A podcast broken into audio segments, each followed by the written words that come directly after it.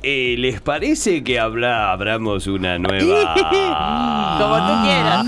La listita, listita, listita, listita de recomendados. Eh, voy a arrancar yo, mi recomendado es corto, chicos, eh, un recomendado cortito, rápido y al pie así, eh, y después le vamos a dar más tiempo al de la tita. No sé, Santi, vos venís con documental. Eh, documental, sí. Yo vengo con serie documental, la tita viene con serie Para mí también es serie.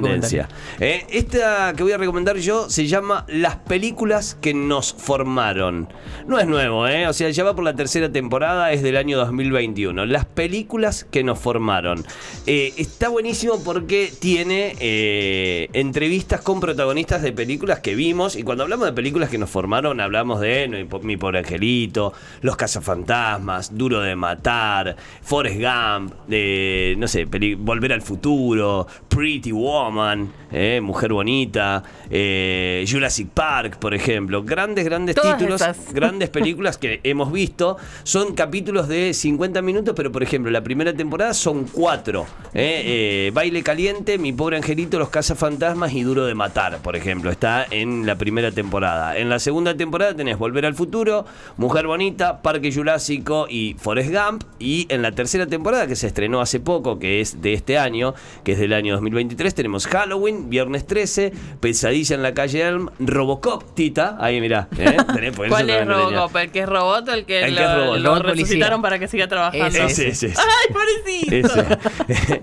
Ese. Aliens, eh, un príncipe en Nueva York, un extra- el extraño ¿Qué mundo de Jack. película un príncipe en Nueva York? Y el extraño mundo de Jack. Todo, todo, Elf, todo. ¿Qué le el duende. Jack? ¿Qué le pasó a Eh, todas esas películas contadas por protagonistas, directores, productores, por, por eh, parte del público también. Hay hi- historias fascinantes, fascinantes, como por ejemplo Robocop no tenía el guion terminado todavía. Y se nota, cuando- cuando se fue nota la presentada, y terminó chicos. siendo una trilogía de la remil madre. Eh, Forrest Gump, una película que ha marcado la juventud, la adolescencia y la niñez de muchos de nosotros. Una de mis favoritas. Eh, por ejemplo, genera esto, digamos, genera que sea elegida entre por ahí los más 30, una de sus pelis favoritas, eh, o Mi pobre angelito, ¿quién no le agarró esa ansiedad de, de que tus padres se olviden de vos, por ejemplo? Bueno, todo eso contado por parte de su elenco, por parte de eh, el equipo técnico, directores, parte de todo lo que generaba el staff. Es una serie para tener ahí que la podés mirar tranca mientras almorzás, digamos, la podés tener ahí a ir mirando capítulos de a rato o ir eligiendo, pero no tiene un orden cronológico. Decir, che, Claro. tengo ganas de saber un poco más sobre mi pobre angelito, te vas eh, y te metes ahí. Tengo ganas más de Jurassic Park, cómo hicieron los efectos, cómo hicieron, por ejemplo, que aparezcan dinosaurios gigantes, cómo hicieron para que sean tan reales. Bueno, te metes ahí y tenés un poco más. ¿Sos fanático de Forrest Gump, por ejemplo? Bueno, tenés la, posibilidad de conocer un poco más. ¿Cómo se hicieron los fantasmas de los cazafantasmas? ¿Cómo se hicieron los efectos también de una de las grandes películas que dejó lo- los 90? O Duro de Matar. Por ejemplo, bueno, ahora que estuvo por eh, eh, Bruce Willis como, como tendencia en estos últimos días también, conocer un poco más sobre todo lo que pasaba alrededor, ni hablar de Volver al Futuro, que siempre sigue siendo una de las películas a las que volvemos, o Pretty Woman con una Julia Roberts y, un Richard Gere de, de muy, muy, muy jóvenes y hermosos como siempre. hermoso, una Eh, gran película. Grandísima, grandísima película. Bueno, todo eso en las películas que nos formaron. Una serie documental de entre 3 y 5 capítulos por temporada, que te los comes rapidísimo, te lo devoras rápido, que no hace falta verlo en orden cronológico, que podés ir eligiendo. Y que para pasar el rato y aprender un poco más de tus pelis favoritas o de tus pelis que viste en tu infancia, adolescencia, está muy bien. Creo que parte de nuestro público, que más o menos compartimos una misma edad o una misma generación, les puede llegar a gustar. La tercera temporada en la que habla tanto de películas de terror no me copó tanto, digamos. Eh, de hecho, he ido salteando. Sí me metí de lleno en Robocop, por ejemplo, porque necesitaba saber más, o del extraño mundo de Jack. Pero después, en, cuanto a Aliens, en cuanto a Pesadilla en la calle En cuanto a Viernes 13 o Halloween, no tuve tanta, tanto acercamiento y fue como, bueno, bueno, sí, sí, gracias. Será porque no me gusta el género, tal vez, o no sea de, Claro. lo- de los géneros Pero que- lo podés saltear y no te perdés nada, en serio. No te perdés absolutamente nada. Una serie documental que pueden encontrar en Netflix, una serie documental de pocos capítulos, de poca duración, que tiene tres temporadas y se llama Las películas que nos formaron. Es mi recomendado de La, listita. listita. Bueno, sigo yo. Eh, también con una serie documental cortita, estrenada hace muy poquito, eh, que se llama Nuestro Universo, en inglés Our Universe. Tiene seis episodios nada más. eh, y está narrada por Morgan Freeman, punto número uno para recomendarla. Me encanta la voz de Morgan Freeman. ¿Pasado o desfasado? No, no, está en tiempo, en tiempo bien. Eh, no se lo voy a ir, obviamente, es el narrador del documental. Es un. A mí me encantan los documentales eh, de ciencia, porque esto es bien para nerds lo que voy a recomendar hoy. Eh, este documental, cuando lo empecé a ver, te voy a confesar, dije, bueno, lo pongo como para pasar el rato, para dejarlo de fondo, para tener algo ahí puesto en Netflix, porque no sabía qué ver. Y al principio, los primeros minutos, pensé, es un igual que todo el resto, o sea que no va a ser destacable, pero lo que sí me gustó de este documental en particular es que une ambos eh, como dos campos grandes que muchas veces los documentales los tratan por separado, porque lo que trata nuestro universo es eh, la historia del universo y su relación eh, con la vida en la Tierra en la actualidad y desde que nació nuestro planeta. Así que es una mezcla perfecta entre, por ejemplo, Cosmos, que es mi serie favorita de todos los tiempos relacionada a, documentales científicos, eh, y por ejemplo eh, Planeta Tierra, Planet Earth en inglés, que es el, el más famoso de todos de la BBC de Londres, eh, que tuvo varias ediciones y demás. Uno, el Planeta Tierra, hablando sobre los océanos, la- las junglas, los desiertos, los animales y demás. Y Cosmos hablando sobre el universo en general. Bueno, esto lo que hace es relacionar qué tiene que ver el Big Bang con eh, la migración de los pingüinos, por ejemplo, y así arranca un episodio. O qué tiene que ver el, el choque cuando apenas se creó la Tierra con otro planeta que originó la Luna con eh, el cómo nacen los- las crías de los osos polares. O sea, hay una relación muy copada que al principio yo pensé que iba a ser uno más del montón, pero me gustó mucho esa relación que terminan haciendo. Animaciones, obviamente. Filmar una galaxia no se puede, porque Claro. no puedes viajar a una galaxia. Pero las animaciones de este documental están muy bien. Me sorprendió eso también, así que eh, es para flashearlo un rato con imágenes de, de todo el espacio.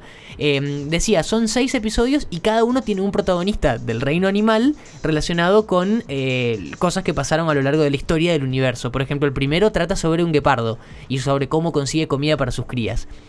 Otro trata sobre un chimpancé. Otro trata sobre los osos. Otro trata sobre el viaje de las tortugas. Ahí me hizo mucho buscando a Nemo. Eh, otro sobre la, el, el viaje de los elefantes. Es una locura la, la migración que hacen los elefantes en manada por toda África cuando deja de haber agua, Agua, cuando se claro. seca todo Claro. y tienen que viajar kilómetros y kilómetros y kilómetros. Son, son hechos fácticos, digamos, ¿no? O sea, Claro. todo, todo, absolutamente todo. Eh, la, y el último, el que, el que vi ayer, justo el último capítulo, habla sobre pingüinos, por eso me acordaba, y está en las islas Georgias del Sur, aquí eh, en el Atlántico Sur. Así que eso, como decía, una buena mezcla entre Planet Earth, que está genial, y Cosmos, que está impresionante. Esta se llama Nuestro Universo, es, eh, son capítulos cortitos, duran un poquito más de media hora. Está narrado por Morgan Freeman, además, algo que lo pongas en español, lo, lo pongas doblado, pero si lo ves en inglés con subtítulos, lo vas a escuchar a Morgan Freeman, que habla todo así, todo bien. Eh, y está muy bien, me, me gustó mucho, así que la recomiendo. Si te van estas series así de, de- de ciencia y de investigación, está muy lindo y aparte tiene imágenes muy copadas. Las animaciones, Our Universe, nuestro universo en Netflix se puede ver y es mi recomendado de hoy de la listita. ¡Ahí va! ¡La, listita! Llega la creadora de la listita. Ahora sí con nosotros, la verdadera Tita Costamar. Y acá lo pongo en debate porque mi listita es División Palermo. Polémico. Polémico, polémico, porque lo vimos los tres. Po- pocas veces pasa que los tres vimos en simultáneo Sí. una serie, así que eh, va a ser alimentada por los tres la, la, la definiciones que tenemos sobre esta serie que se estrenó en Netflix el 22 de febrero. Muy rápidamente se colocó entre las series número uno de, de visualizaciones en la Argentina. Eh, venía con una previa muy interesante, ya trabajando redes sociales, ya inflada de alguna manera por los medios. Y, mm, y- y- y teníamos cierta expectativa. Yo voy a ser sincera, pensé que iba completamente por otro lado. Mira, No me imaginaba que era esto. Y la realidad es que lo que tiene la serie en particular es que de golpe te hace sacar una, una carcajada. Te reís con ruido. mira. No sé si está tan buena, si es tan genial, si la historia es... Pero la realidad es que se disfruta al momento de verla. La ves y lo disfrutas. Por lo menos a mí me pasó eso de que de golpe hacía... Como, mira qué estúpido. Eh, había, ha- había situaciones que me resultaban muy graciosas, que en realidad si las pensás un poquito tampoco ni siquiera son graciosas, digamos. Eran situaciones muy cotidianas, muy bien llevadas, con un muy buen guion, con un muy buen planteo eh, y de un, de un tipo de humor que a mí particularmente me fascina y me divierte y me entretiene. Entonces, en función de eso, es una serie que disfruté mucho, que la vi muy rápido y, y que se, te permite verla, digamos. Yo que estoy sin poder ver nada porque el bebé es muy demandante y porque de- esta serie se deja ver. Son 20 minutos, 3, 4, 5 situaciones Claro. divertidas, graciosas, una trama que se lleva, que se deja llevar y, y discusiones interesantes alrededor de la discapacidad, de la inclusión laboral, de la sexualidad.